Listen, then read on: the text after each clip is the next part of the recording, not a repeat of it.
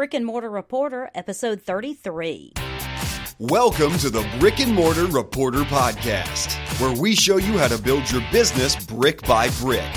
Put on your hard hat and grab your tool belt because you are about to enter the construction zone. And now, here's your host, Christy Hostler.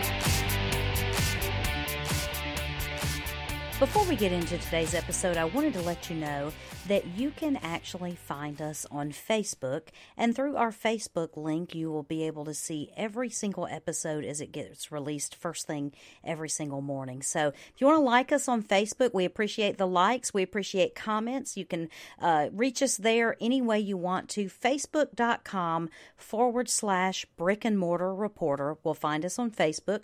Also, if you're a Twitter user, it's very easy to find us at BAM Reporter at BAM Reporter for Brick and Mortar Reporter. So, those are two ways you can get in touch with us and stay in touch with us and keep up with the latest episodes on the Brick and Mortar Reporter podcast. Now, off to the interview.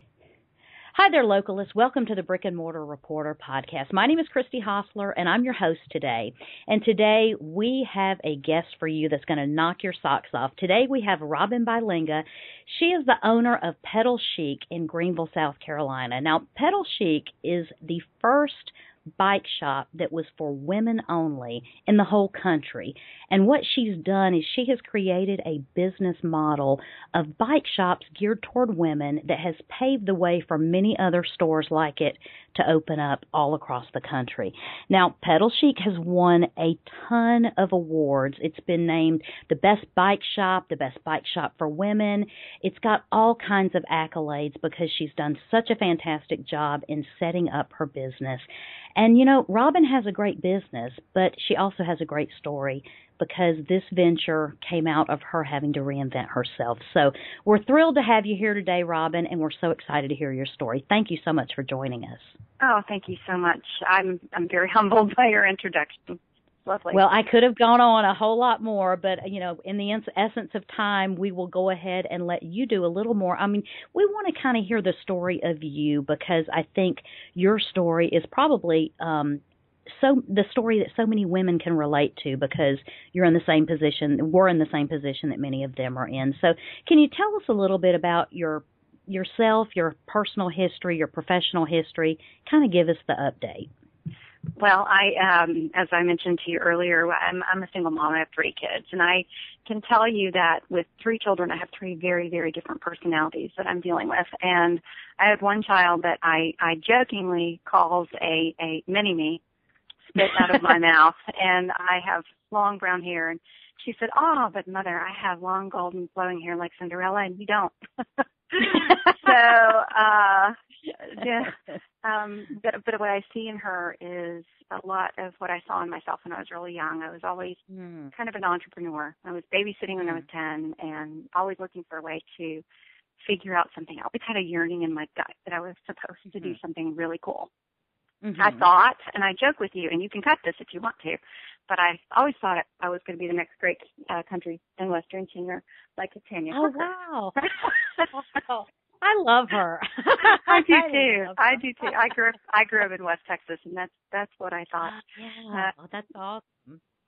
That's that's where I thought I was going. But anyway, um, life moved on, and uh, my father was a, a college professor in academia, and we moved around quite a bit when I was younger. And I remembered, well, um, I, I sought careers I sought careers mm-hmm. more to please than to be pleased.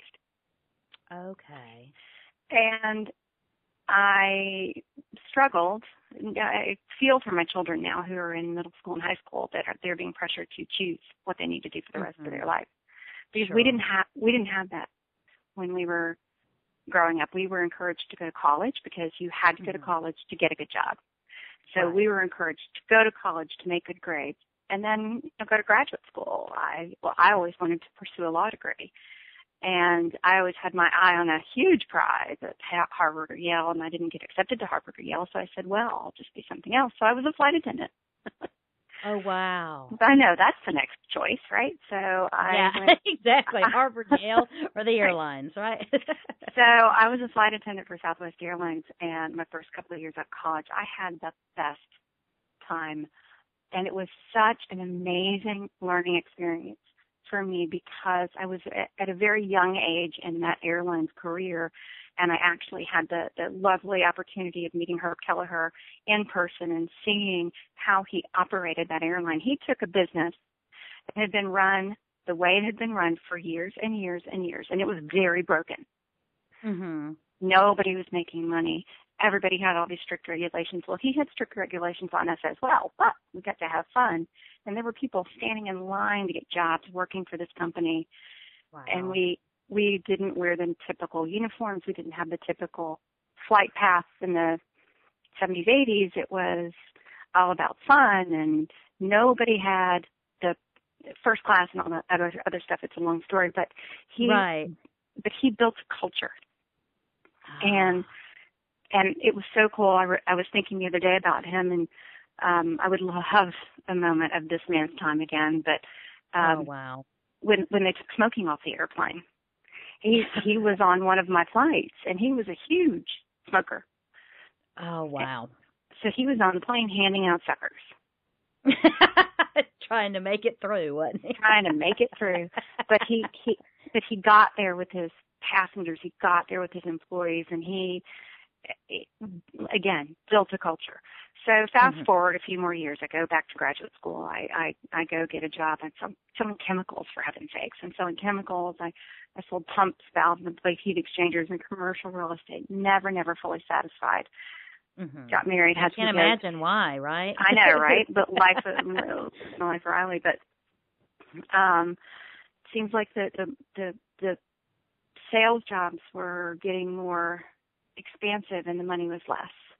And I Mm. had a life change with my family, and I became a single mother, and the opportunities were even paying less. And again, Yeah. the sales territories were more expansive, and and I couldn't for the money they were paying me travel or or, or what have you. And I I found myself in a situation where I'd gotten laid off and I, I went to work at a bike shop. And um this is dropping a few of the details along the way, but I got my first I, I got my first bike when I was when I was ten years old and and it's a Okay. be- beautiful Schwinn road bike. Road bike being the air the drop handlebars and Oh yeah. um, and I, I remember vividly when I got it, and it was sort of my escape, my freedom, and that's what people will tell you: is a bike is an escape, it's freedom, it's a very Mhm. powerful mode of transportation when you're young. Sure. Well, for me, it was my way. um, the group Southern Baptist, we had to be at church every Sunday morning, Sunday night, Wednesday night, and every revival, and Absolutely. right. so sometimes I would sneak away on Sundays and hope I could get away. Mom and Dad would find me and they'd be like, "Drop the bike, let's go. If it's here when we get back, it's here." And you know, God's watching over Uh-huh. you, whatever. So I kept that bike forever and ever, and it you know came to it again, stopped, came back to it again, stopped.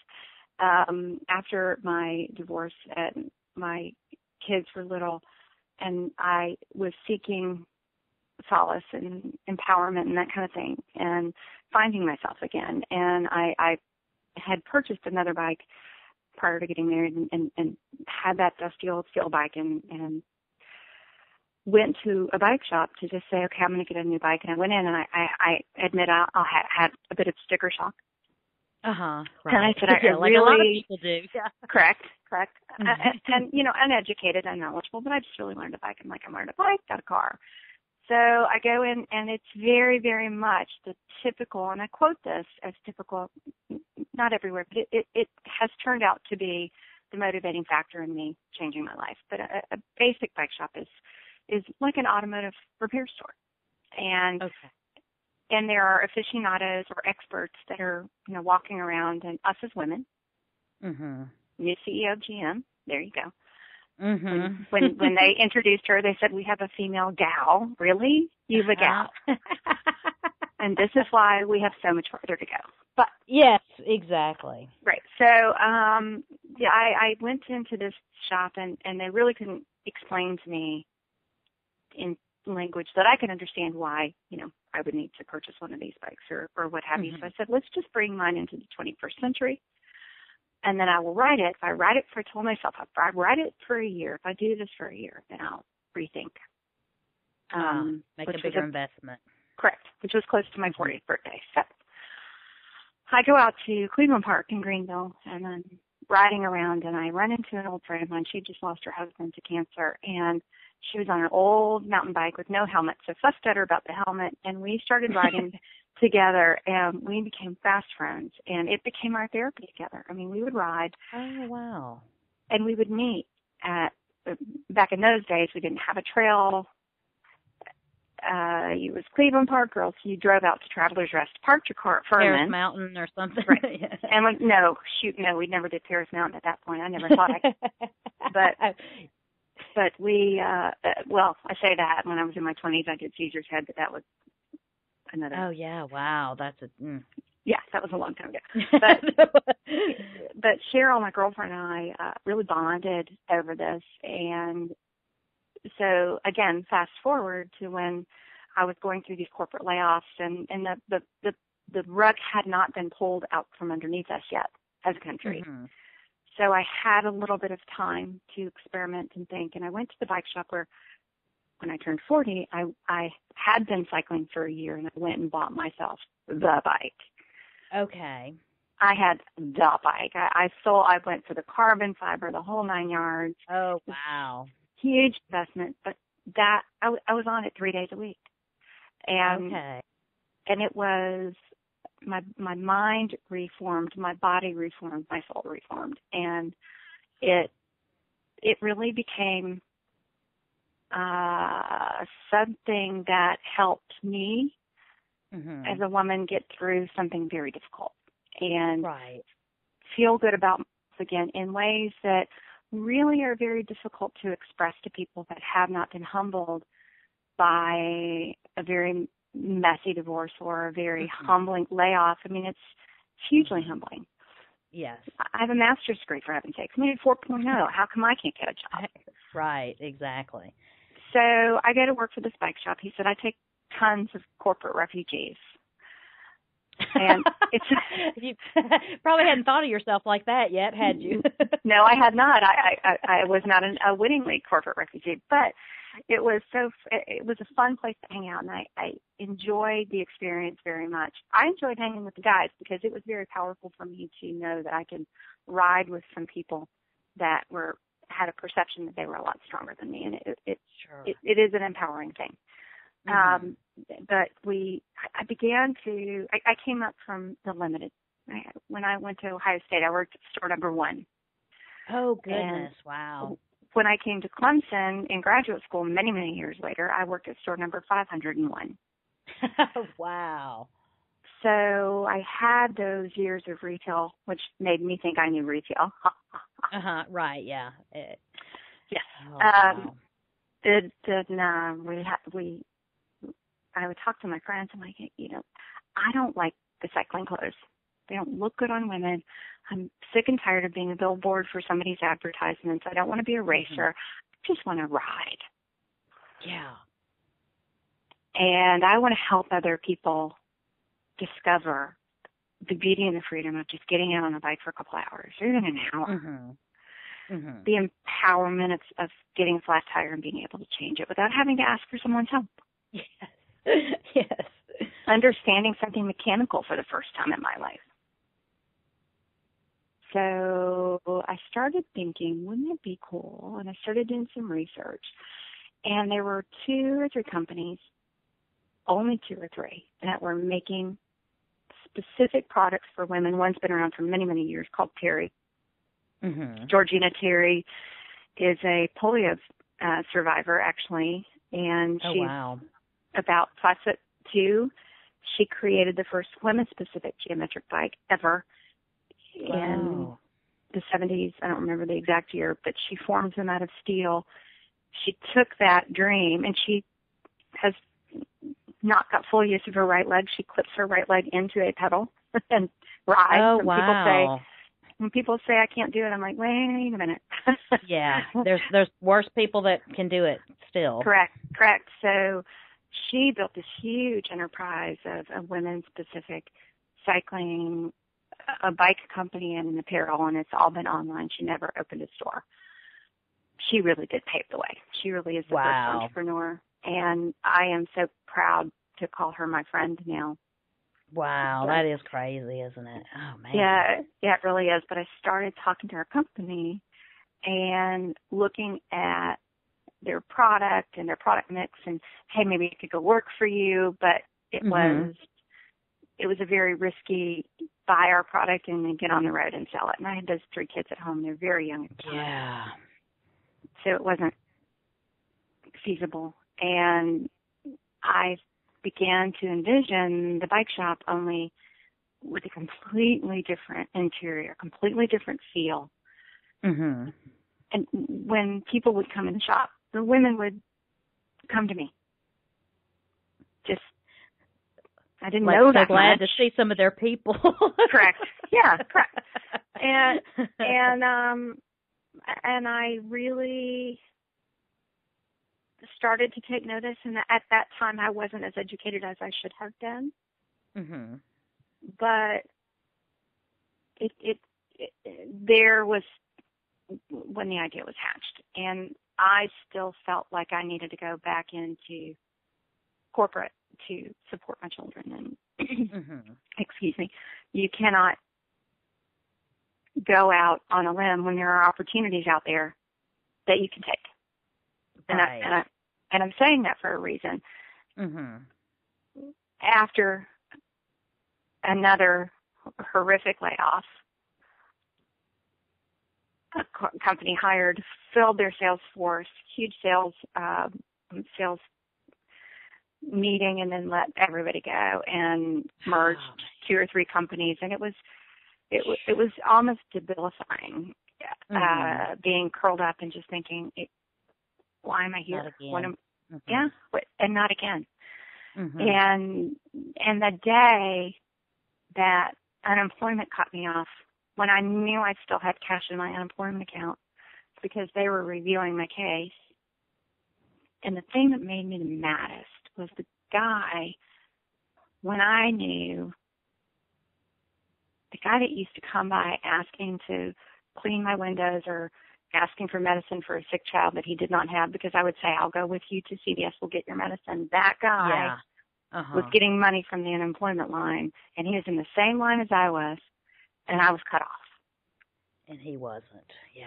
And I Oh, was- man. And what do you do? Yeah. The company, the country talks about our unemployment rates going down when I knew in my heart, no, we're not going down. We're just getting shut out of Mhm. the system. Exactly. Exactly. You're falling off the roll. Yeah. Correct. So what are we to do? And I was getting interviewed by people of of half the degrees or intelligence that I had, half my age, and getting turned down for jobs with base pay of fifteen thousand. That Oh I- man. and with a base of fifteen, not even enough. Just to live off of. Yeah. Correct. Correct. Oh. So it was a horrible time, Wow. and and I got. I- I'll admit, I got very, very, very depressed, as Mhm. most people do. Sure. And and I thank God for my faith and my God for giving me the strength to put my energies into. My family helped me for a little bit. I, I mhm. got into um, physical fitness. I had been afraid of the water my whole life. Oh, I failed- really? I failed swimming one five times as a child, Wow. and I decided to do triathlon. So- oh man. I That's staring in the face right there, I tell you. It, it, if you could feel my heartbeat, and I would go to these master's classes at, at at the Y when all these people that had graduated from colleges all over the country in swimming, and were Oh. up for the Olympics in swimming, and they'd be like, "Okay, here are your lanes, and then here's your lane, Robin, and you can come over here." And because cool. because it was a wide, they couldn't kick me out. Uh, yeah, I had my own special pool. but- that's. I I I I improved for me and I started doing these triathlons and it was such a feeling of accomplishment to face that fear and to then think, you know, how can I how can I put this into something for my life? You know, I felt Mhm. strong again. I felt the idea again Mhm. about this women's specific bike shop. Mhm. Well, I was at the beach with my family, and my kids are running around, and this is April of 2010. My family, uh, we our phones weren't real smart, but they got enough information Right. to be dangerous, and at the beach it was like Uh-huh. hit or miss. So there was an email from the Greenville Spinners, which is our big cycling road cycling group, and it said Sure. we would like to announce the first ever women's specific blah. Couldn't open the rest of the email. I'm like, what? Oh man, somebody else has taken my idea. This is such a small town. It will never work. Now, meanwhile, I've not been doing research all, all around the country. This has just been a brainchild. And Mhm. wouldn't it be cool if? So I went upstairs, I opened my whole email, and it was a the announcement of the first women specific group, subgroup within the Greenville Spinners called GS Salon.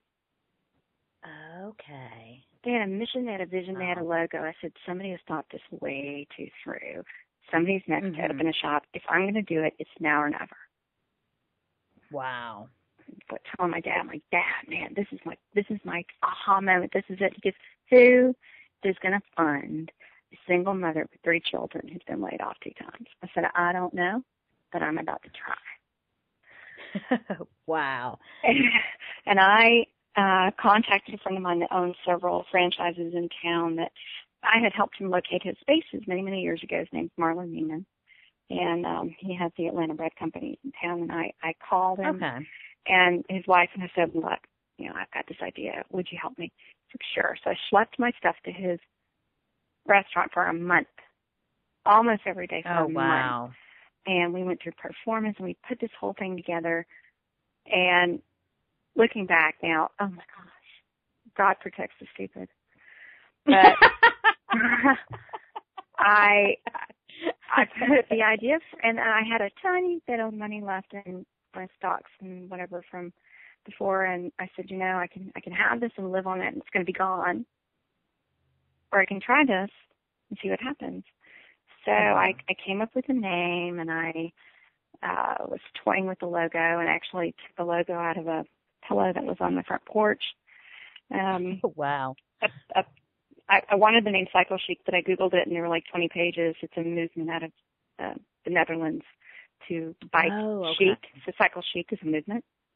I said, Okay. no, I don't. I don't want anything that's been known. And so we were playing out. Had a friend of mine in advertising. She was cycle. It's kind of a negative connotation anyway.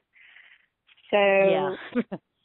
pedal, pedal, and I'm look staring at the pillow, and we're looking at the word pedal. And um, I took the gear from the crank into the pedal, and I'm like, that's the perfect blend between hard and soft. It's the perfect blend. And uh huh. I put the name Pedal Chic in. There was nobody else had it. So that night I bought it on GoDaddy and I Yep. LLC the name and filled out the contracts, took it to the state, whatever. Contacted my Mhm. friends back at Terry and two other companies. So I don't know what I'm doing. I need some clothes and I'm going to start with apparel. And I started in one quarter of a booth at a U.S. Pro Cycling Tour on September 1st, 20, Wow. 2010. Wow. Completely. So it was just a booth. It was just a booth at this. I was in place, a corner of a booth. tour. I was in a corner oh, of a booth wow. and completely sold out of all of my apparel. Cycling Wow. jerseys mhm. and accessories and things, boleros and tops and things that people had never ever seen. I've never seen anything for women. Was scouring these people and these people were giving me credit and this is a great idea and we'll try it. And all of a sudden I'm like, well, okay. And they were all these amazing things that happened that made me not only believe in the idea, but make me believe that God had a role in this idea, and not Uh-huh. only for for my success, maybe for this to mean more than just a store. And Mhm. I I had an attorney mention to me that I might pitch the idea to Michelin Development Group Mhm. for funding. So I did. Wow, that's a huge step. Talk about scary, I would think. Oh my gosh.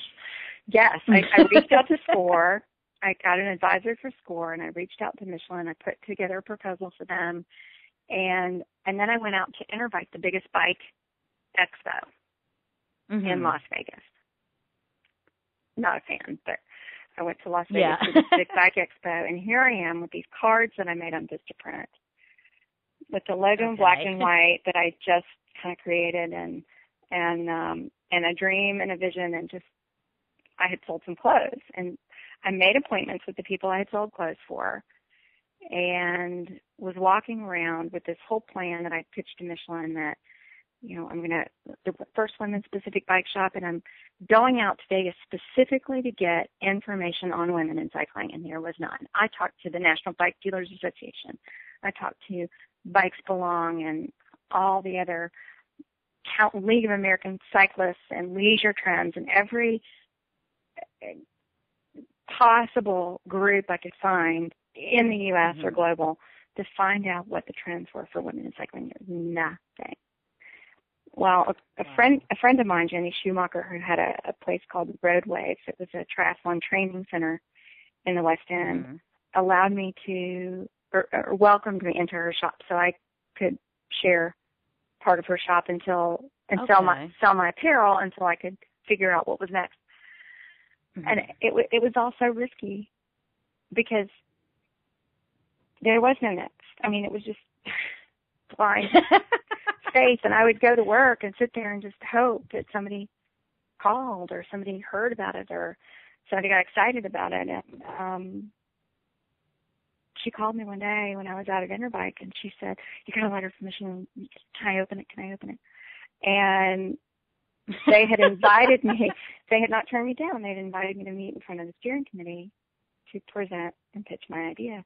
So come back and I'm so excited, but I have nothing to show them. So I go to the next best thing. I've got SCORE. I've got this presentation of Michelin. so I go to the Clemson Small Business Center, and and and there are all these resources that are free. right. Yeah. SCORE, Small Business Development Center, and you can call on these people, and and they really helped me a lot. They helped me put together my my um, PowerPoint because I said I'm so nervous, and it's been I'm Yeah. so rusty at PowerPoint. Can you help me? Yeah. Right. So we put together this presentation, and my tagline became "Roadways are the new runways," because Oh, I love it. Yeah. well, not only did I want to do cycling, but I, I've been a yoga instructor and Pilates, aerobics since the 80s. So Mhm. I, Mhm. I I always hated the fact that I would go teach a class and drop off my kids at school or and, and be in my workout clothes and look like I was painting. Right. And you know, the, I wanted to to be fashionably fit, and all Uh-huh. the the women that have the luxury of staying home with their children or whatever, and they you know, or, or we hang out in their workout clothes all day.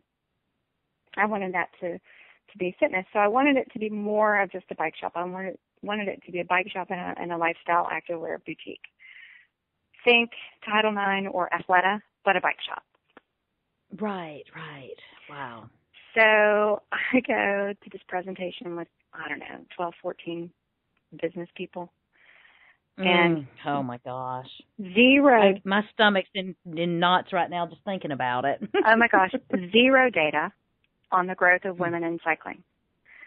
So I, oh wa- no. I wear this fabulous running outfit with a, with these bootleg cut pants and a skirt and a pair of high heels and jewelry and and a running vest. I go in and I'm like, this is my running outfit and roadways and the new runways and we are gonna change the world with pedal chic and I'm gonna inspire people and we are an empowerment center for women. We're not just a bike shop and here's what we're gonna do and here's the place we're gonna rent and it's gonna be great. and thank God they believed me. I said, there's no data out there. I said, either it's the worst idea I've ever, ever had, or it's, it's, it's, it's absolutely going to be life changing. And Wow. by the grace of God, these people believed in me and they, so all this happened in September. They funded me on a Monday before Thanksgiving. I had already called. I'd already found a place to lease and I'd already called the, um, uh, oc- oc- occupancy, Sky Yeah. giving occupancy permit Yes. they, they funded me on Monday afternoon at four o'clock. I went and got an occupancy permit and signed my lease the next morning at nine o'clock oh my god! because my kids were going to their dad's house for Thanksgiving that week, and I was going to get it painted and ready. And I had my ribbon cutting with the mayor on Uh-huh. Friday the ninth of December. Wow. And I- wow. I do not recommend that, but yeah. I was going to get started, and I was going to be there at Christmas, and it was great Christmas. January and Wow. February,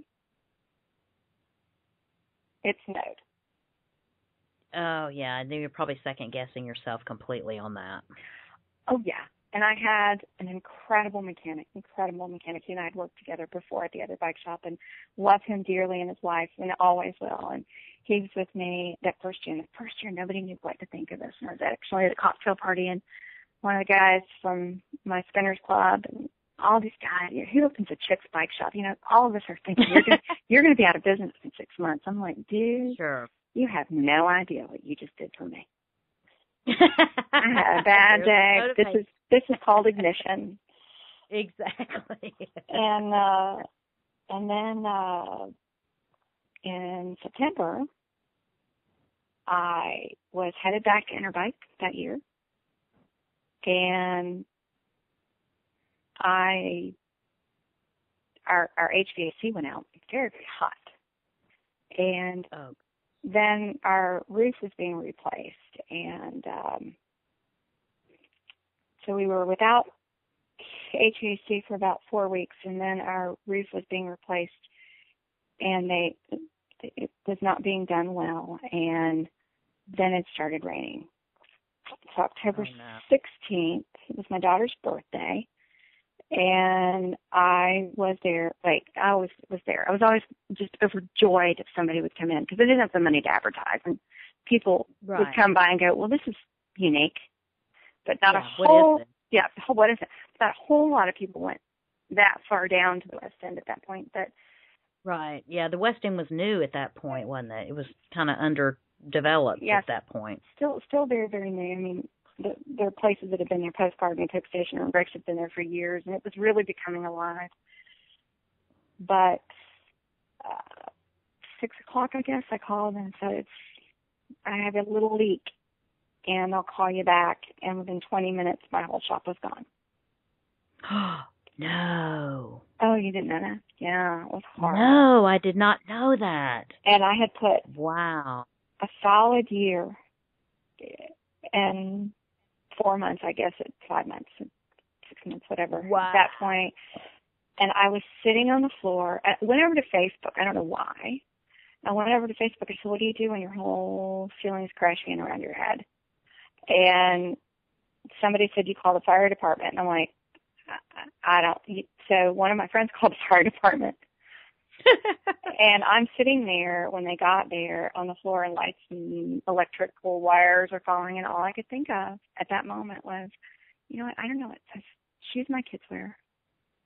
I was yeah. stay at home mom for years. I mean I I have been so immersed in this and so trying mm-hmm. so hard and now I It's gone. yeah, and it would have been very, very, very easy to quit Sure, absolutely. and completely justified. mhm. And financially, probably would have been smarter at the point just to say, you know what? But I, I just couldn't. I couldn't. I couldn't be beat. And I have a mentor now. He's in Washington D.C. He, he has several very, very successful. He's one of the most renowned bike shop owners in the country, and he has been gracious enough to be my mentor for a few years now, and he said, "I don't, I don't Okay. know if you refuse to quit, or if you if you just really got something that powerful. I'm just not quite sure what it is about you, but you're the most tenacious person." So, but but I I, I, I had already seen lives being touched. I'd already seen Uh-huh. the difference we could make when people walk in. Women would walk in. I, I mean, at, by that point, we'd been in Southern Living and Garden and Gun, and then uh, I, I, I'm, I, it wasn't until the next year that we got our first award, but it, it I'm, I'm glad I stayed with it. I'm glad I stayed with it for not only for myself, Right. For the purpose of validating that this concept can work. Now, I opened this store in Greenville, South Carolina, not knowing that there wasn't one. I thought my, my marketing was that there wasn't another women, women's store in the southeast. There, there wasn't another women's store in the country at that point. Right. Well, and and you really didn't even know if your niche was big enough to Oh. support an entire store, did Oh. you? I mean, at that point. Absolutely not. And and quite frankly, if we were in a bigger city, it probably Mhm. wouldn't be the struggle it's been in Greenville, South Carolina. We are a very small town. Sure. Yeah. And we have 15 bike shops, I think. mhm. 15. Wow. Now I talk to people that I mentor myself and support in other cities where there are 2 million And, and they have 15, right? eight, eight to 10 bike shops and hey, how do Uh-huh. I do this? And, Yeah. and, and, and they're big, they're, they're more cycling friendly. We're, we're a huge yeah. road cycling town and to some degree a bit of a mountain biking town. But as far as living by bike and commuting and that kind of thing, we got we, we're light years away. Yeah. Yes, exactly. And what has always amazed Wow. me is that the big cycling communities are in Canada. Yeah. It's cold yeah, there, That is, and that in, is crazy. and in Minneapolis and and in Seattle where it rains all the time and, and Portland, yeah. Portland, yeah, and, and you just want to say, gosh, it's 50 degrees and They can do it. and it's cloudy, and we're like, mm, yeah, I'm not going outside in my car. Yeah, So- exactly. True.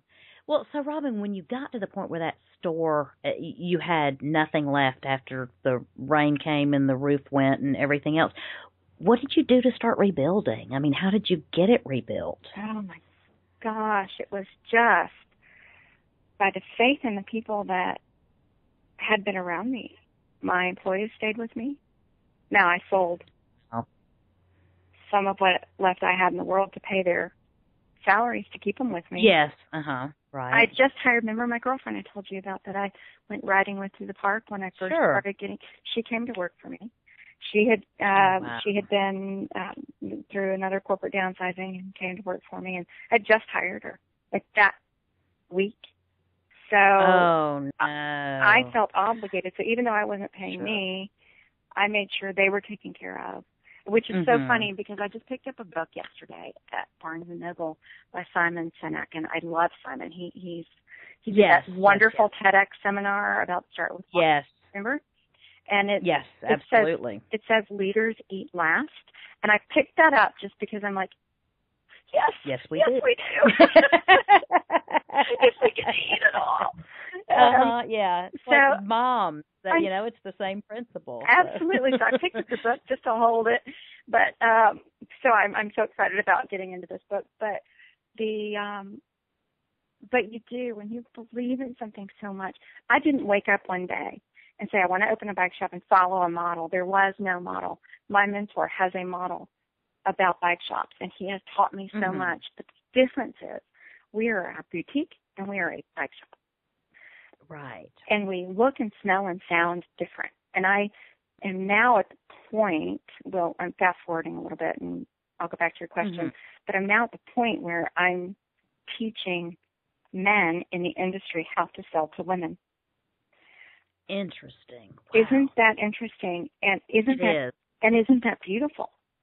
It is. It really is. Because it's, I mean, it's amazing that they're perceptive enough to realize they need to know that. Oh, oh, oh, well, oh, a few are.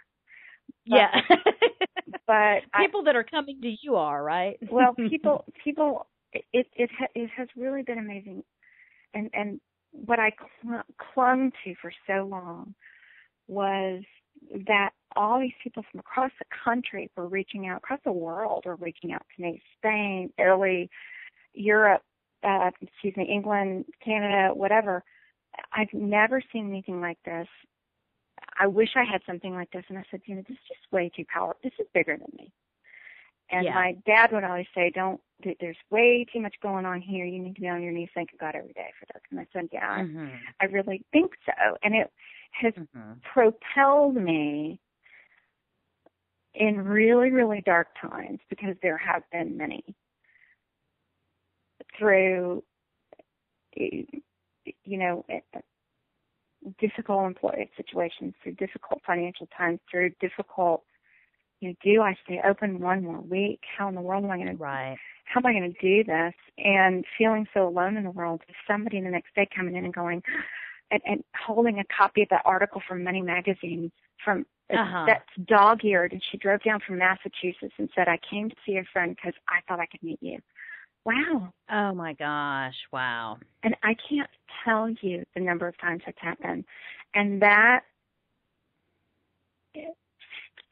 foolishly maybe fuels me to mm-hmm. to keep going because this is a very difficult town to have mm-hmm. a niche business, especially since I've been here for so long. Because right, it's, it's almost like the, the the person you grew up with that all of a sudden is doing something great, and you're like, well, you know, I just grew up with them, so whatever. Yeah, yeah, exactly. They don't realize the impact. Yeah, and because we are not a huge commuter cycling, bicycle friendly for children town. Sure. It's taking a really long time for people to warm up. And, you know, if I get somebody that goes into a big box store and says, you know, I want your prices versus a big box store, I'm like, really? God, we're so beyond that. This is, yeah, this yeah. Is, this is yeah. so not, I, I, go ahead and, and showroom me. I mean, you know, when they get those phones out yeah. QR code, something in my shop, it's like, ah, I am a single mother mm-hmm. raising children that go to school with your kids. Mhm. And you yeah. called me for a donation. yes, and I gave, right? And, and you're taking your phone and doing a QR code to yes. check and see if I can meet a price on Amazon. Come on now. Yeah. And yeah. that's exactly your point when you started this interview. Is yes, yes. It, it, it's and I cannot tell you the number of people that come to my shop that would never darken my door as a neighbor. But oh, love your store. Would you give? Would you give? Would you give? And I'm like, gosh, yes, I yeah. will. I will. My accountant says, no, you won't. You're gonna wait. Please stop. And and well, he, he, yeah, he's right. We have to give in different ways, but Yes, but you know that's a that is a tough thing because there is a perception out there, especially um if you have a business that has. I mean, you've now been around what four years, it's right? I mean, spring, you're in, yeah. in your fourth spring, and there is a perception that if you have a business that's been around, and and let's face it, your business looks pretty darn cute.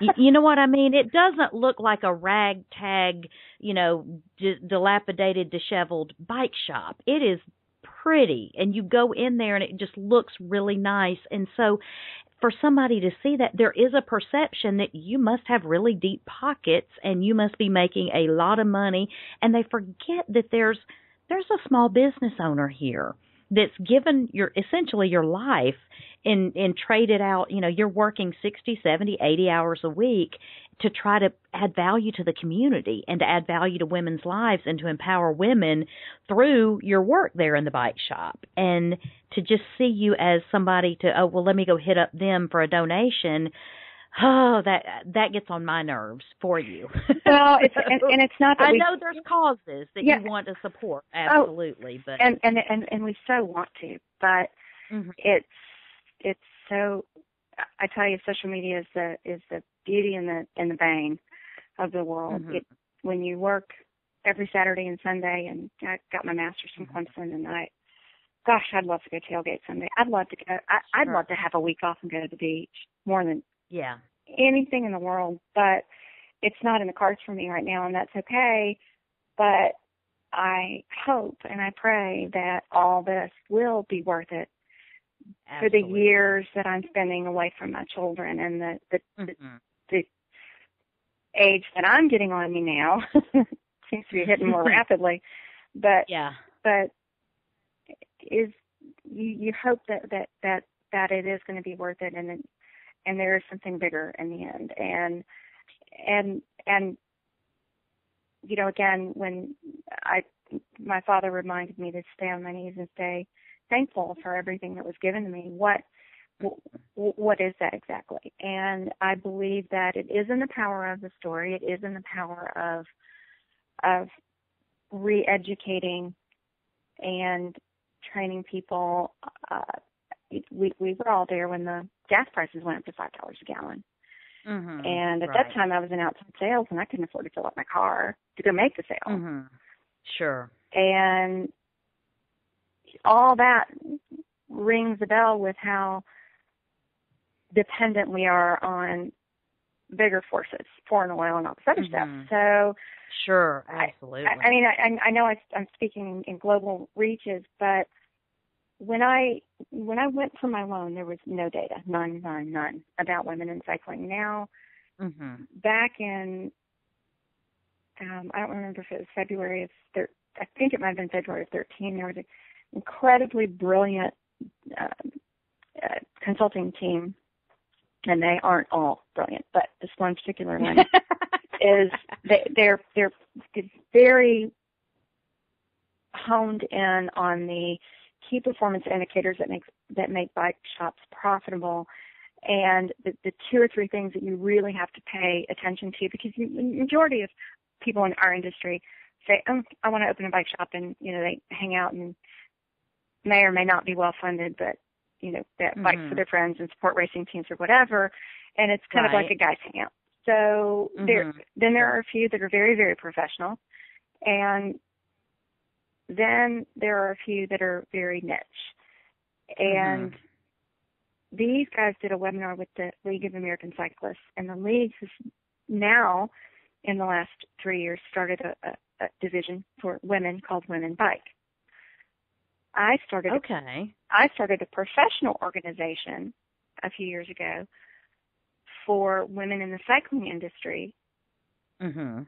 That were entrepreneurs because there were a handful of us at the time, which is now growing and growing and growing. And so we were called Sure. spokeswomen, and now that whole organization is getting pulled into the league, which is so exciting. I don't have time. Oh, good. Okay. Well, I don't. I, yeah, I don't have time to, to to develop it the way that but it it has built this group of like-minded women from all over the place, which is so fascinating to Mhm. to think that here we are in Greenville and I was able to create an idea that started a ripple around the country. It's just amazing to me and hu- humbling. Yeah.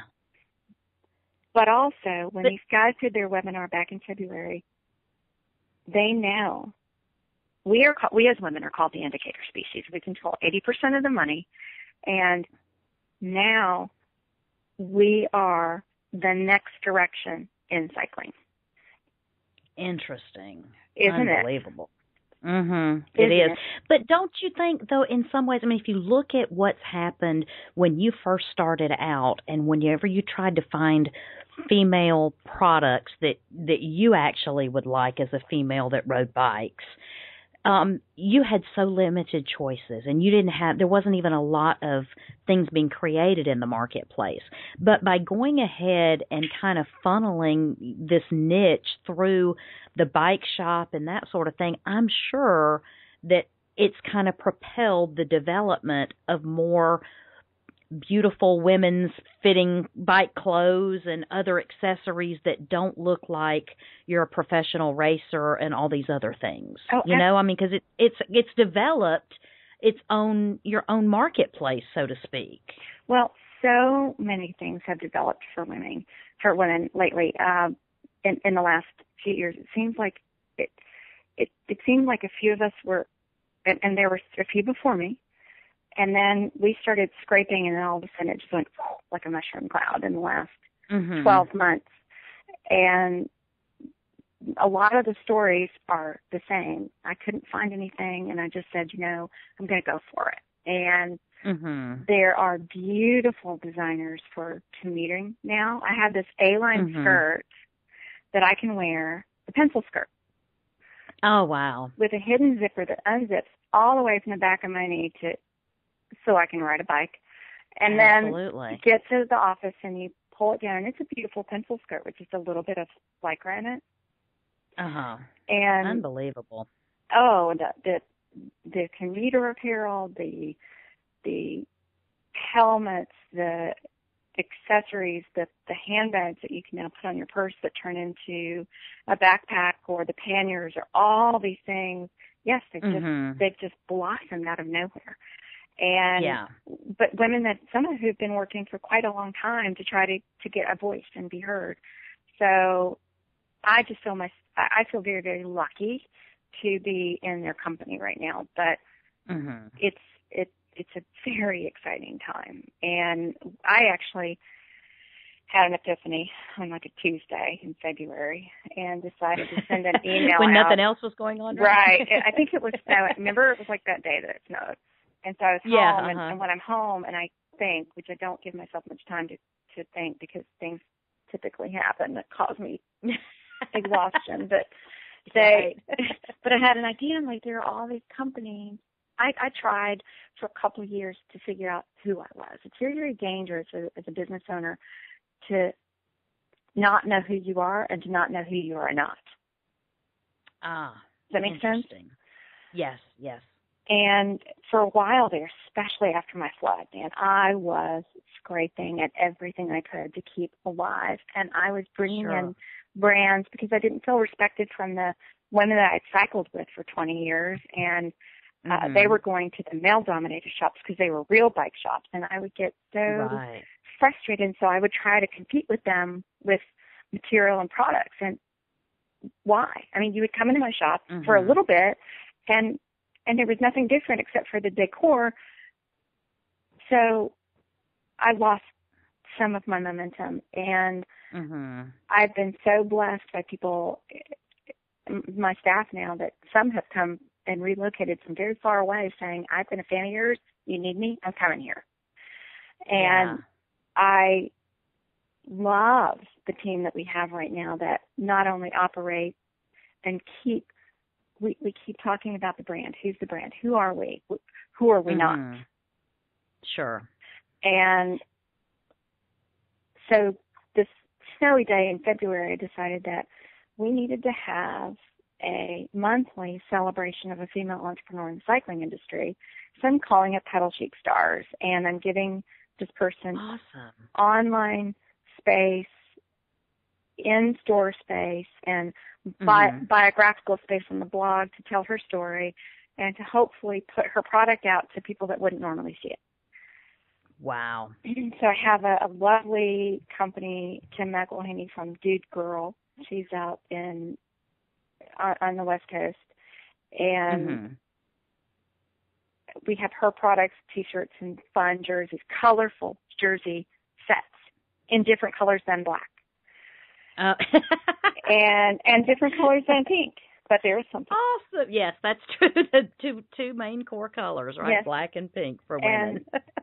and we have She Beast, which went through a major uh, setback, and then they got bought out, and they they're relaunching their product. So we have She Beast, and we're going to be highlighting a different woman. Now, my my goal was to do a different woman every month this year, but then when I started putting it all into work, it's like, oh gosh, this is taking a lot more mhm. re- a lot more mental resources and physical resources than I thought it would take. But the idea is that through social media and online and in store, we will we will be spreading the word through theoretically 13 different companies every month Sure. to support each Cross other. pollination, you Correct. know, essentially. Correct.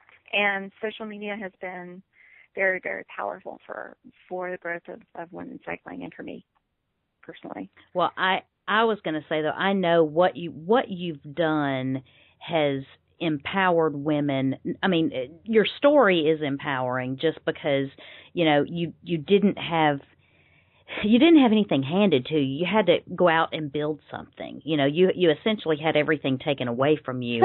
a few but times. you you well, yeah, several times and you finally said I'm not just going to lay here and, and let this roll over me anymore and I'm going to go do something.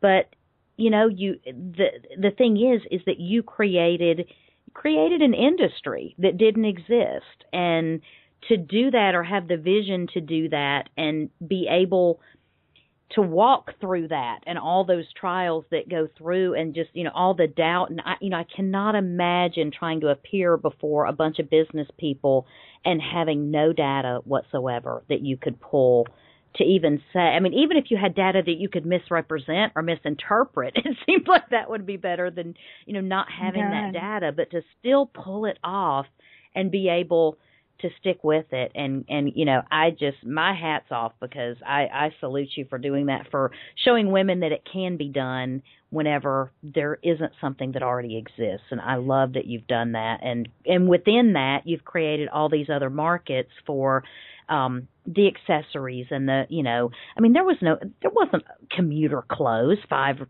6 years ago for for biking. I mean, I've never seen anything like that. Now, granted, I'm not one of those that is in the high end bike shops, you know, with the sticker shock and the the bike snobs and all that in there. But you know, you don't go to Academy Sports to get compu- commuter bike clothes. it doesn't Well, happen. So. and and actually like with anything when when people are are are, are expressing an argument about the safety of, of of cycling and walking i was lucky enough to be a speaker at virginia tech it was my first paid speaking gig and my oh wow. my father was a co- collegiate professor a university Mhm. pres- uh, excuse me a university president at one point so when i showed him that check that was my validation for living yeah. I, and so that was a really awesome moment. But uh, the, one of the speakers had done enormous research, and I have a point that's going to bring it back. But enormous research on on recycling in the Netherlands, and actually, when you fill the roads with bikes and cars, the deaths and the accidents decrease because we are looking for one another, mhm. and we are looking for children walking or biking to school. You'll be less Mhm. likely to hit a child walking or biking to school. Likewise with commuters. So Mhm. building safe streets and that whole infrastructure is better for the economy, it's better for the environment, blah blah blah blah blah. And I'm not a real tree hugger. I'm I'm I'm a convenience freak, but um Uh-huh. I but I would love the ability to live free or by bike. I'd love yeah. for my children to all be at a school where we could all go and everybody has a, a good, well-rounded education place. And Mhm. I live a mile and a half away from the high school where my children go, and we ride bikes, and I take GoPros with me because it's a it's a lesson in in life and death. Yeah. it is. It is. Right off Augusta Road in downtown Greenville. Yeah. And yes. Exactly. and um Oh, like I don't know if this is a good test or if this is a bad mommy moment or you know. yeah, am I either really smart or really stupid Really for doing stupid this? for right? doing this. But um but but then you know that whole field of dreams build i mean so, Mhm. I, I guess uh to some degree that's what we've done but also your point was the the commuter clothes how do you find them they're very expensive yes they are very expensive Mhm. because they're expensive to make but again like with more people doing it the less the more safe it will be Sure. the more Mhm. prevalent it becomes the less expensive the materials will become because they are being created with not Mhm. only wicking material but um, quick drying and reflective. yes. And yes. there's a beautiful Sure, designer. probably some UV type I'm- stuff too. I'm sorry. U- UV type stuff too in the materials, I would imagine. Absolutely, lots of people with uh, skin cancer that need to be completely covered up. Mm-hmm. and there's usually 40 in most of the clothing. Oh, okay, okay. That for cycling apparel, and I think that I've had one designer say it's more, but they're only allowed to say so much. Oh, I see. But the there there are some really great designers, and as with any designer, you know, they create these outlandish, pricey. Crazy Yeah. things that work in New York because they can. But Uh-huh. Might I- not be functional for correct. So I was supposed to be on the Today Show a couple of years ago. Oh, Yeah. wow. They called me and, and had me totally stage the store and I had all this product and it was a time of month when I would normally or time of year when I would normally never stock the store. Mhm. and really put me out on a limb two days before they fired the girl who's now back on the show. I don't know. It's a, it's a risky thing when you agree. These shows they'll change their mind and can really put people in a bad position. So lesson learned. But it, yeah. but I did bring in some really cool product. And for a couple of weeks, it was stayed in my store, and people were able to come in and, and browse and discuss. But Mhm. stuff that, that we're just not ready for yet here in Uh-huh, Greenville. And, right. and so Right. when you're on the cutting edge, you can be on the cutting edge so much, but then you have to make a Mhm. profit. Because True. what That's I true. what I was able to tell Georgina Terry is like, you know, I'm not a museum for cool stuff. I Yeah. yeah, eventually we got to have merchandise turns and everything. got to turn it. Yeah. profitable, but um Absolutely. uh it can But only I be a fun place for so long. I I think what's so exciting is that you've given women uh, in all across these industries input into making these you know cuz cuz let's just face it the stuff that you're coming in your store is not designed by men. It's not made most of the time by guys. Um they've they've been making it all this time before you know the kind of the evolution you've started. And it just is good to see women having influence over their own product lines and their own, you know, the things that they're using. And I love that. I love that it's created that whole marketplace that women can use their talents and create things that we will actually use and love. And most of the most of the problem for apparel and cycling was that it was cut short. It was cut for men, and it was cut on European sizing. And there's still several companies that do it. One company Mhm. that's one by, that's run by a woman, but the majority of my customers want clothes that if their jeans say small, then their top better says small, and if the top says extra large because it's cut European, they're not buying that top. Yeah. top. You're exactly right. And we want to we we want to feel pretty in what we wear, and we want to feel Mhm. We would rather buy a couple things than one very very highly technical piece. Mhm. The majority of women. Yeah. No. Yeah, you're exactly right. Yeah. Now, you know, racers and and and and people that are working on their craft. It's, it's completely different. Right. It's a completely different yeah. conversation. Sure, exactly. But- Exactly. But you're right, and, and what I love is that we're we're seeing products cut for women by women using Pantone colors.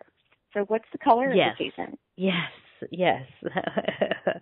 Love that. Yeah, and it and, and for years the palettes that were chosen, and and and, and right now I've got a couple of. I, actually, one of the best compliments I had. I ran into a company uh, about a month ago, and they are wanting to send us their samples and have us do a show with our customers and choose their palette for 2016. Oh wow, that is so exciting. Yeah, can you imagine? We get Yeah, no, that I mean to choose their that's influence. the palette for for their company's cuts, and it, it's um that, humbling. Yeah. humbling. No, I would say. I mean, I would say that that is th- that is the ultimate compliment to be seen as um someone who knows knows enough about what women in the biking industry are going going to want enough to help help lay out the designs for the coming year. I mean that that is a huge compliment. But you know, at the same time, Robin, the funny thing about it is if you follow you guys on social media, I, I see that you're a lot of your clients are just regular everyday women who maybe haven't biked in 20 years or maybe maybe they haven't had bikes since they were a kid and now they're getting back into it. It's like they're finally coming around to saying i need to do kind of like you did i need to do something for myself and this feels good. And so uh, you know it's like perpetuating that it's okay to take time for you especially whenever you want to be healthier and you want to feel better anyway.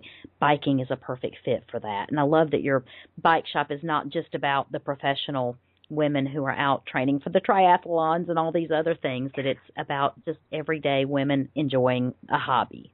But but we also can go out and train for triathlon. So what I want to do, yes. what I'm what I'm trying to do, in and and where what has been so difficult for us to try to project I think if I had more square footage, sometimes if I think I think if I had a little bit more money, a little bit more square footage, or a little bit more this, right. a little bit more budget to advertise. what uh, I would love to have in my mind is that store where you walk in and you see that I, I I can almost see it in my head how I would lay out the store. Well, I can see it in my head how I would lay out the store, but um, you mm-hmm. know, a mm-hmm. picture of a, a beach scene and there's the bike and there's the outfit and a picture of a road scene and there's the bike and there's the outfit and a picture of the mountain yeah. and and and so forth. But all that woman can be this woman. And ah, gotcha. and you can do all of these things. It's it's just a matter of of being uh, of of being in an, an environment where you're safe to or you feel safe and respected enough mm-hmm to ask the, as we say to each other, stupid questions, which are not stupid, mm-hmm. um, and, and, where you are taught how mm-hmm. to operate this mode of transportation or active sure. without being talked down to, and you are shown all the facets and why this price, this bike and this bike look the same, but this is this price and this is this price, and it's because of this stuff. And uh-huh.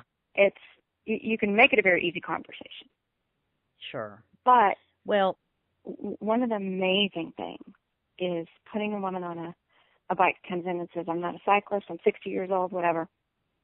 Putting her on a cruiser bike for the first time, or a hybrid, or whatever, mm-hmm. to ride the Swamp Rabbit Trail, and then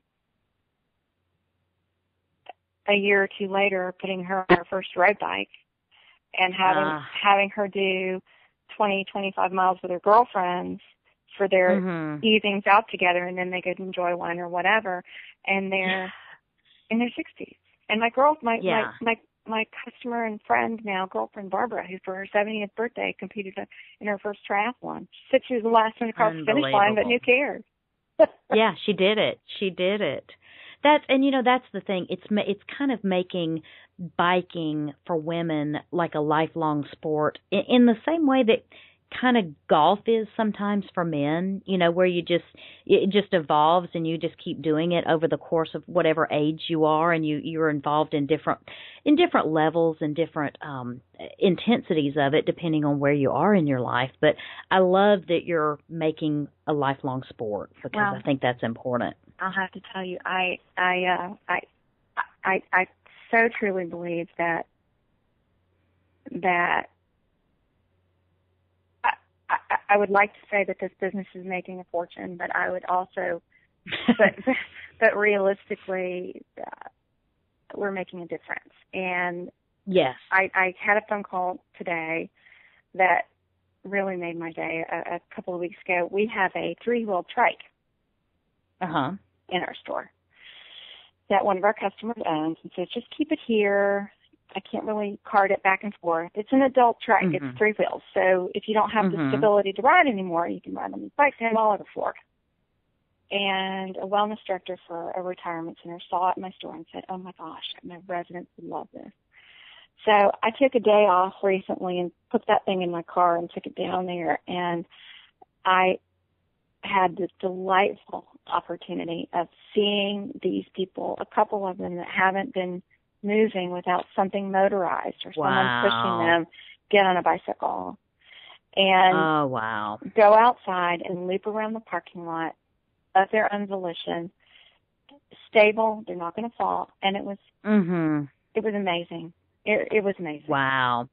Unbelievable. Yeah. And and you know it, it was amazing. So lifelong absolutely Yeah, yeah, because it, it really it it can be adapted so easily for whatever stage you're you're in. hmm And and it's when you when you get to experience life outside of the car and you take Yeah. a minute and you breathe and I love to run. I'm a runner. I I I, I have my good days and bad days running and, and unfortunately as I get older I threw out my back the other day for heaven's sake. I've never oh, done no. that.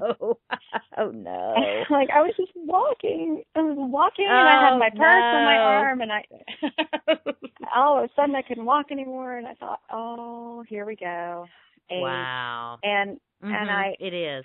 and and running, you know, I, you can see, you know, four or five miles, but that's a very short distance in a very hmm slow amount of time if you're me. And and Sure. and by bike it's it's it's a really cool way of seeing I say so many Mhm. people that come into my shop that go on these European trips by bike and I envy them tremendously. That's my goal. Oh, I can imagine. I Can can you? imagine. I mean what you get Yes. to see. Well, and the thing the thing is on a bike, I mean, let's face it, there are you go riding down a hill on a bike and you don't realize that there are differences in temperature from the top of the hill to the bottom of the hill. Or you go through an area and there's there's a fragrance that you Fragrance, didn't realize absolutely. something was in bloom. You know, I mean it's just it's you experience things in a sensory fashion that you never get in a you don't even know are there when you're in a car. So it really is I mean I understand why it makes people feel alive because it really appeals to all the senses. You know, with the wind through your hair and then you feel the changes in temperature and you go over, you know, cross a bridge and it's got water underneath it, boy you're going to see a drop in temperature, you know, and just it's just it's very amazing to feel all that. I Well- can imagine what it would be like in a country road in Europe somewhere doing that. Well, and you were saying also at the very beginning of the interview about supporting local and and and Mhm. one of the interesting things as I as I get so deeply involved in kids biking the safe routes to school and the women's Uh-huh. biking movement and what that means and, and what women are afraid of. We study what what are the hindrances for women to get on on bikes and you know Mhm. I I think that my purpose in life is to or one of the things that I'm I'm here to do is to make the experience of of entering the uh, recreation or the sport from a, a, retail perspective more pleasant. Mhm. And if that's my Wow. little if that's my little chapter in life, that's it. But whatever God gave me, to me, I'm I'm grateful to have That- it. But Well, that's a huge thing though. That is that is a huge um that's a huge influence to have, well, you know, and you've been it, been successful at it, you know. well, it's it's it's kind of cool. It's kind of cool. Um, but one of the things that I read a lot of is when people we have such a, a political dichotomy between cyclists, roads, money on improving roads, but I'm here to tell you that there are so many people that are healthier now because of that swamp rabbit trail that Mhm. would not oh, have yeah. ever been on a bike. There's a lovely gentleman who I just adore who came in, bought a bike. Bike shops are like car dealerships, so I basically have the territory for the brands that I sell. So yes, Uh-huh, I I do okay. I do sell bikes to men, but Sure. if um and I- I'll stock a few on the floor, but primarily, you know, my goal is to is to grow women in the apparel and so forth. But this gentleman came in and and he bought a bike for his wife and he bought a bike for himself. So his doctor told him to go walk because he had heart problems and then his ankle started hurting. So he told him to get a bike. And so after he'd gotten a bike for him and his wife and his daughter and a bike rack and a, and a, a bike for his granddaughter, he came in and he goes, "Why couldn't he just told me to get a glass of red wine once a night?" I said, well, don't you feel better? he said, yeah. You know, what about you? I said, well, maybe, maybe in the short run. But anyway, we become funny. we become such good friends, and That's I hilarious. absolutely love watching watching the family. But um, he, but but one of the things that that we learn about putting in bike lanes and bike parking and different things like that is that you the the stores profit and it's usually yeah. local small business owners mm-hmm. that will put themselves because the uh, Anthropologies of the world that are able to pay four to five times a square foot what we can pay are mm-hmm. banking on high traffic sure. uh, of a different genre where we're able or we have to go in places that are tucked away or unseen. Mm-hmm. and those are usually places that you can get to safely by bike and and it breeds again what you were talking about local economy and things lo- like that. the local community yes. And you know so many local areas um, across the country and communities across the country where there are thriving local business communities it is also a hotbed for the biking community. Correct. I mean, you see it with I mean, you look look at Portland and Seattle and Minneapolis. I mean, these are these are all places that I know just from my interviews that they have a thriving local business community and they're also huge biking communities and people, you know, it's funny because I, I saw something the other day where this girl in, Port, in Portland was talking about, well, here I am at the bike shop buying a bike because I'm in Portland and all my friends frown on me because I don't own a bike yet. you know, it's just it's that kind of mentality, you yeah. know, like you're nobody until you have a bike. And so, you know, I welcome that and I think there's areas of downtown Greenville that have has started coming back and building that local community. You know, when I first came to Greenville, Main Street was was pretty much boarded up and oh, yeah. you know, it was it was you know, it was scary to go down there at night and look at it now and the west end used to be nothing but boarded up and industry and it's just it's grown and these it's these small unique boutiques that have come along that have provided the fabric of that little segment of the community right there. And that's that's what we're all about is promoting that as opposed to the big urban sprawl um shopping centers out you know that have you know so much space for parking because everybody's got to drive to it and there's no there's no uniqueness and there's just no character to it you know? I love the main street areas you know and that's that's what the local communities are about. And that's that's where biking comes in as well well, and there's there's so much to be said for slowing down a bit. And yes, that my my manager actually doesn't own a car, and she is just this beautiful woman with um, um, very eclectic. She's chosen to live life by bike, and it takes more planning. Mm-hmm. It's definitely been a tough year because of all the rain but sure. it's it's been it's been illuminating and enlightening for me to watch her because I would love to live that way mm-hmm. if I didn't have to leave at two thirty and go to carpool line and go pick up my kids. Yes, exactly. right, which which I would love them to be able to bike to bike home, but it's like eight miles mm-hmm. down Pleasantburg. Who's going to put their? Uh, yeah, not a great bike lane there. Yeah. So, but, but you know, the thing, your your manager though i mean in reading about her from your blog and that sort of thing she came i mean she was doing that in an area that had much worse weather Detroit. than greenville does yes and to to bike every day to work for however many years she's done that in detroit mm-hmm. uh you know it it really you you have to be committed to it and that's a value and that's a lifestyle choice that she's made and kudos to her for living out her values in her her you know job and in her life and having all those things in alignment and she never talks about dieting I, I can't imagine why she doesn't have to worry about that no. because she's active all the time. Active all the time, and it's not and it's not brutal activation. I think we as Americans, right. it's just like with yoga. I used to teach yoga, and yoga was yoga well now it's hot yoga and it's acrobatic yoga and you know we gotta we gotta americanize it and take it to the nth elevation of yeah. danger and really we can't just do it so actually it's lovely seeing her just do it and mm-hmm. and i i also have another couple customers a, a couple that are friends of mine that committed very you, you wouldn't have selected a, 50 of my friends and said, "Oh, these are the ones that are living by bike." Nope, you wouldn't have chosen it ever. Wow. And they have decided to make that commitment. And I, I got the chance to visit with them the other day, and um, the the wife is telling me that the husband's lost all this weight. And usually, you Oh, know, they're the ones that lose the, one, the weight the first. Always. I don't know why. Right, yeah, the guys, yeah. But- it's wrong. Eh, But she said more than that.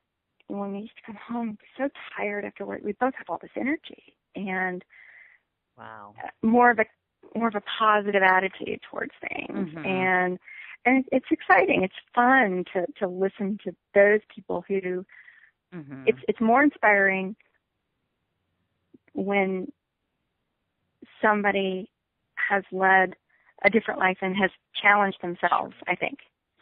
Than Right, and now they're feeling more connected, and they feel more connected to each other. They feel more connected to their life. You know, it's it's a different pace. when when um I I I've been single for um, over a decade now and I I started dating this guy a while, a while back. I said if you if you if you want to see me between the months of March and October, then I suggest you learn to ride a bike. Yeah. So, because I Uh, there you go. That's a deal breaker. well part part of part of what we work so hard to do which seemed like a good idea at the time until i didn't factor in the oh my gosh i'm like exhausted part but we do three group rides a week so I, okay. two of them are very casual one where i take women on a, a little bit more challenging road ride nothing crazy but Mhm. but the spin ride, which we do on Wednesday nights, which is all about community, we we jokingly call it spin and sip. You bring your own bike and we hang out on the patio and, and have community. But it's turned into couples, friends, men, women, whatever. Lots of new people into town. It's kind of a real welcome wagon thing if you want, but just a really awesome way to just spend some time with somebody. And Sure. you're not trying to beat any clock. You're not Mm-mm. in performance gear. Measuring your heart rate or anything. Right. You're leaving the power meters at, home. There's a place and time for that. But just getting out and you find out, you know, that first maybe 20 minutes you're still anxious and you're, then, then, you know, that next couple of minutes you're, you're feeling a little bit better. And then by the time you get back to the shop, you're actually smiling again. And you, you know, life Yeah. isn't that, you do smell some of the things, flowers blooming and, Sure. you're looking in, oh my gosh, isn't that pretty? And I haven't seen that before. And Uh-huh. huh, okay. Didn't realize there was a garden back behind that house. Oh my gosh, what a cute little yeah. It, it it is amazing. It's like your senses just come alive whenever you have all those things to take in, and I'm I'm just glad that you're, um, you know, in in the course of building your business, you're also building community, and you're building community through your customers and through the events that you do and those kind of things. And one of the things I wanted to, um, I, I do, I'm gonna um, on our show notes for this podcast, I'm gonna hook up, uh, link up to all your um, places we can find you online and the um, Instagram and the Twitters and the Facebook and your website and all that kind of thing. But is there anything you wanted to promote with your with what's going on with um, Pedal Chic right now? Some of the things you guys have for spring because I know it's a very busy time of year for you. yes, we go from zero to 150 in eight seconds from March to And this- April. and this year it couldn't come a moment too soon with our winter. Not know. a moment too soon. The bike industry does not want to relive 2013. I will tell you, Yeah, the outdoor I- industry, in retail, it doesn't want to relive Sure. 2013. But Absolutely. uh, we we do. Well, I sponsor, and I have for the last four years, the all women's triathlon. And I know that the word triathlon sounds scary. Uh huh. I know more than anybody. you were the one scared by it, right?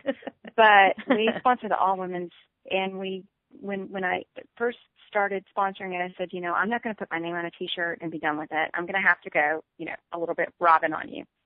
And that means Yeah. I'm gonna go love a little bit over the top and we have to have Uh-huh. a launch party and then we're going to do training clinics because I remember my first triathlon and I was terrified. And I don't want anybody to be terrified. So we do these clinics in conjunction with Kendra Garrett over at the Life Center and we do the launch event which which is which is actually coming up so by the time this airs it will have already happened but it's actually coming up this Okay. Thursday. And then after that, we sign up for clinics to teach you how to do different parts of the triathlon, which is so much fun. So Okay. people will be able to sign up for the Yugo Girl. It is not until July, and it's a tiny triathlon. It's a, triathlons are not all the same length. Sprint Right. triathlons vary in the length of the swim, the bike, and the run. So this is a 250 meter swim, a 10 mile bike, and a two and a half mile run. Very doable Okay. Very manageable. Absolutely. very manageable. And there are, are people of all ages, shapes, sizes, moms, daughters, grandmothers, whatever, and we have a blast. And it's all about empowering one another and encouraging one another. It's it's it's a great event. And What a great entry point for someone to try to get into doing a triathlon. I mean, that's a great one to start with. oh yeah, great. It, it's great. Very early on a Sunday morning. Uh, very very little personality damage can be done that day. we have we have a lot of fun. We have a lot of fun. But the next big event, well, May is Bike Month. mhm. Okay. May is So Bike you've got a lot going on. Yes, nationally. So it's National Bike to Work Day, Bike to School Day, Commuter Day, you name it. So there's a huge calendar that Mhm.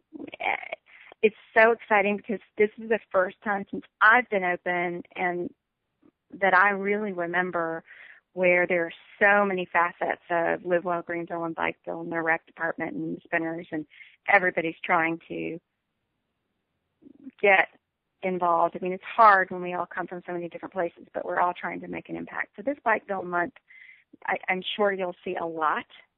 But Mhm. as far as specific events at our shop, we will have we have our calendar, which will be listed on the website for our events. Okay, we'll link up to that. And definitely. we will do our weekly rides, and then we will be doing specific events around Bike Month to su- Okay. support either. There, there's one big ride that a friend of mine started called CycloFemme, Mhm. and it's always on Mother's Day, which Oh, okay. I wish it was the day before Mother's Day because Mother's Day is Right. hard on on those of us, especially with young Exactly. kids. We, we that are mothers, yeah. yeah, we'd love to sleep in, and usually we're getting kids ready for church, but exactly.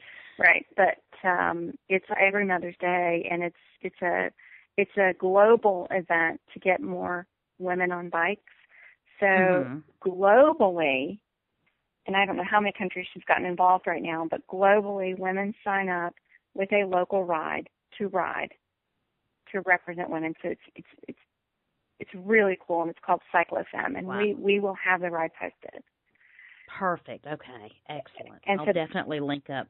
Yeah, so that's probably the biggest thing that we'll do, um, along with being present at Artisphere and some of the other things that are Mhm. going on. And okay. and then this summer we are trying to pull off a pedal chic tour. Oh wow. Okay. I don't know if we'll be able to do it this summer. It may be October, but there are a lot of groups that do these rides where you go and you ride 50 miles each day or whatever. Yes. Uh huh. We, we want to do a weekend retreat where you come in, do some wine tasting, you go for a ride, you get a massage, you get yoga, you learn some basic maintenance skills, you Mhm. learn great tips, you see great fashion, you eat great food, and you ride some more. Wow. Love that. You know, we see that in the Keys all the time. We see the rides from Miami to Key West. Well, yeah. Did they great. get back, or did they stay? Yeah. it's great fun. I tell you, it's it's fun to even watch. You know, because they really get into it and have a good time. But I love that kind of thing because it just it really creates a, a atmosphere um, that that you can't just create. It, that's different than a, a competition or a race or something like that. It's just it's more about the event and the fellowship that you have and the community that you're building along the way rather than times and results and you know rankings and that sort of thing so i love that Yeah, unfortunately, this the the biking world is is can be very very competitive, and and that's all got its place. performance yeah And- Mhm. and it does Yeah, oh, that's absolutely. wonderful. I, I tell you, and you know, I said very early on, I I loved being able to say I can ride up here with the guys, and that was very yes empowering. Absolutely So I get that too. I can I mean, I it is, and I think it, so many women, you know, don't have the time to dedicate to any kind of training and that sort of thing. So I think even for women that you know physically could do it and would love to do it, it seems like their lives get so compartmentalized with all the other things that they have to do that that never ranks high enough as a priority to actually pursue that, you know, and so it's it's a tough tough thing to have to just be a hobbyist whenever you really know you could skill level wise be ranking higher than that. Yes, and and as women we we we feed ourselves last, don't we? yes, yes, yes, yes, absolutely. Yes, so hopefully one one of the great things about commuting is that you can get yourself fed and get to work at the same time. Yes, which I love, which I love. But um, but it, it, there's there's we don't know if we're going to pull that off in June, and then July is mm-hmm. the, the triathlon. But the one very very huge amazing thing this year is the Paralympic Worlds. Okay. Are in Greenville in September. Oh, we, okay. We used to have the U.S. Pro Championship, which was mm-hmm. you know the whatever guys but the Paralympic Worlds are are something to be seen. We had the trials here last year, and until that, yeah. until you have seen a sight challenged person ride on a tandem bike, mm-hmm. and um, and and someone physically challenged really do some amazing things. It's it's it's very beautiful yeah and it's i was going to say it's inspiring and it's motivating mm-hmm. for people that have um maybe let their lives or even their physicality their their physical fitness get a little bit out of control and you know realizing that you're not as impaired as somebody who has a physical limitation but yet you're not even living up to your potential is is very it's very motivating. And so i'm sure people see that and think you know i've got to get in gear. I've just been lazy well and in in these environmental not environmental excuse me but well environmental but also um just just economic times it's it's so yeah. easy to get frustrated mhm and one of the best ways to get out of that frustration is to is is to get out of yourself a little bit and sure and for me mentally when I am able to get my body moving. It, it's better for my mind. And sure. and and, and and biking just happened to be my lifesaver and now my life calling and Yes. and look, the world is better for it, most definitely. You've, well, you've definitely made an impact. I appreciate you saying you that. Have. I, I, I hope well, so. You know, as as mothers or parents, we always feel gosh, like that day, you know, and I couldn't remember my kid's shoe size. Yeah. Sometimes when I I'm my daughter's going to Disney World for spring break this year. For the sixth sixth time, I, I I've never been there. Oh and wow, I, unbelievable! And I it breaks my heart that I'm not there with her. But mm-hmm. one day we were riding down the road and she rides horses and she said, "You know what? When I'm older, I think I'm going to start a horse farm, you know, because I can. You can do it. I can do it. Oh, and I thought, wow, that's the example. That's yep. that's the gift. So mm-hmm. we have to we have to always be thinking what what what possibly it, well, I have to always be thinking uh, what possibly could be the beauty out of all of this and mm-hmm. and I, I appreciate so much that that you included me in your show, and and I I'm so humbled and grateful, and hopefully if I well I, I tell you we have been i mean i have I, i'm just i'm thrilled that we love to talk to other women entrepreneurs here and to see somebody who's done what you've done and to share your story. Women men business owners alike are all going to be inspired by it. And um I just wish you all the success in the world. You've been extremely generous with your time, and I know you're a very busy woman, and it's a very busy time of year for you. And um, for you to take the time, and you're a fabulous storyteller, and I love hearing your story. I could I could pick your brain for hours, and uh, you know maybe there'll be another time and another place for a part two. Um, but I definitely appreciate uh, all you've shared with us today, and just am honored and thrilled to have been able to talk to you and get get firsthand uh, seat for your story. So I love hearing it and love what you've done, and I can't wait to see all the things that you're going to continue to do throughout the year. And I hope I hope 2014 is a record-setting year for you instead of a, a one like a record-setting 2013, which was a, probably a bad record-setting type thing. So, um, well, but it's just it's just been an honor. Thank you so much. Well, it's, um, it's it's going to be it's going to be a great year, and no matter what happens, there's always going to be something next. And I think that one of the mm-hmm. things that this whole experience has taught me is from my faith point of view, which I mm-hmm. hope it's okay that I share, but absolutely, it's, absolutely, it's it's not just that prayers will be answered, but how prayers will be answered. So I no longer uh, worry that they'll be answered. I just wonder how, sometimes in yes. a way that I could never have anticipated for myself. True. Or worked harder for. But mm-hmm. in the end, I'm I'm hopeful that it will be positive for not just me and my kids, but but hopefully for for others too.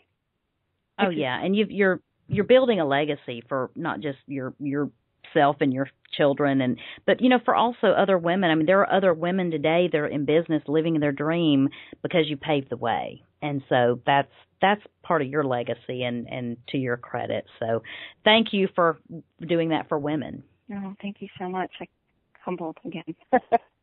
But i appreciate well robin I thank you so much for your time, and I was also going to ask you if you could um, if you wouldn't mind emailing me the picture to go along with your um, thing on your uh, whenever we post your uh, pod uh, the interview. Oh, okay. If you can email it to me, that would be fantastic and um, just we just want to help get the word out about what you're doing and you know there might be other people that want to shoot. You never know. You might end up with pedal chic franchises all over the place. So you um, never know. you never know where it's going to go. So you definitely got you know figured out a successful business model and so people would do well to mimic what you're doing. So um, i appreciate again your time and at a busy time of the year for you and taking time to uh, come on our little show here and try to get the word out. And uh, it's just been a pleasure. Oh, it's been so great. Thanks for enduring me. Localist, I need your help. If you've appreciated this podcast today, I need you to go to iTunes, leave a rating, leave a review, tell us what you think about the podcast. It is so important for us to expand our reach to be able to have those iTunes ratings and reviews. That way, other people can find us much easier whenever they're looking for things about local brick and mortar businesses. So go to iTunes, leave us a review, leave us a rating. You cannot imagine how important it is to us. You can find show notes to everything we discussed in this podcast on our website. So go there. It's www.brickandmortarreporter.com. You can see all the links to anything we discussed, and also you can leave us any comments or any questions that you have. It's the best way to get in touch with us. Thank you for listening to the Brick and Mortar Reporter Podcast, where we build businesses all day long with no permits. Remember, local businesses are the backbone of our economy. So, whenever you have the opportunity, choose local.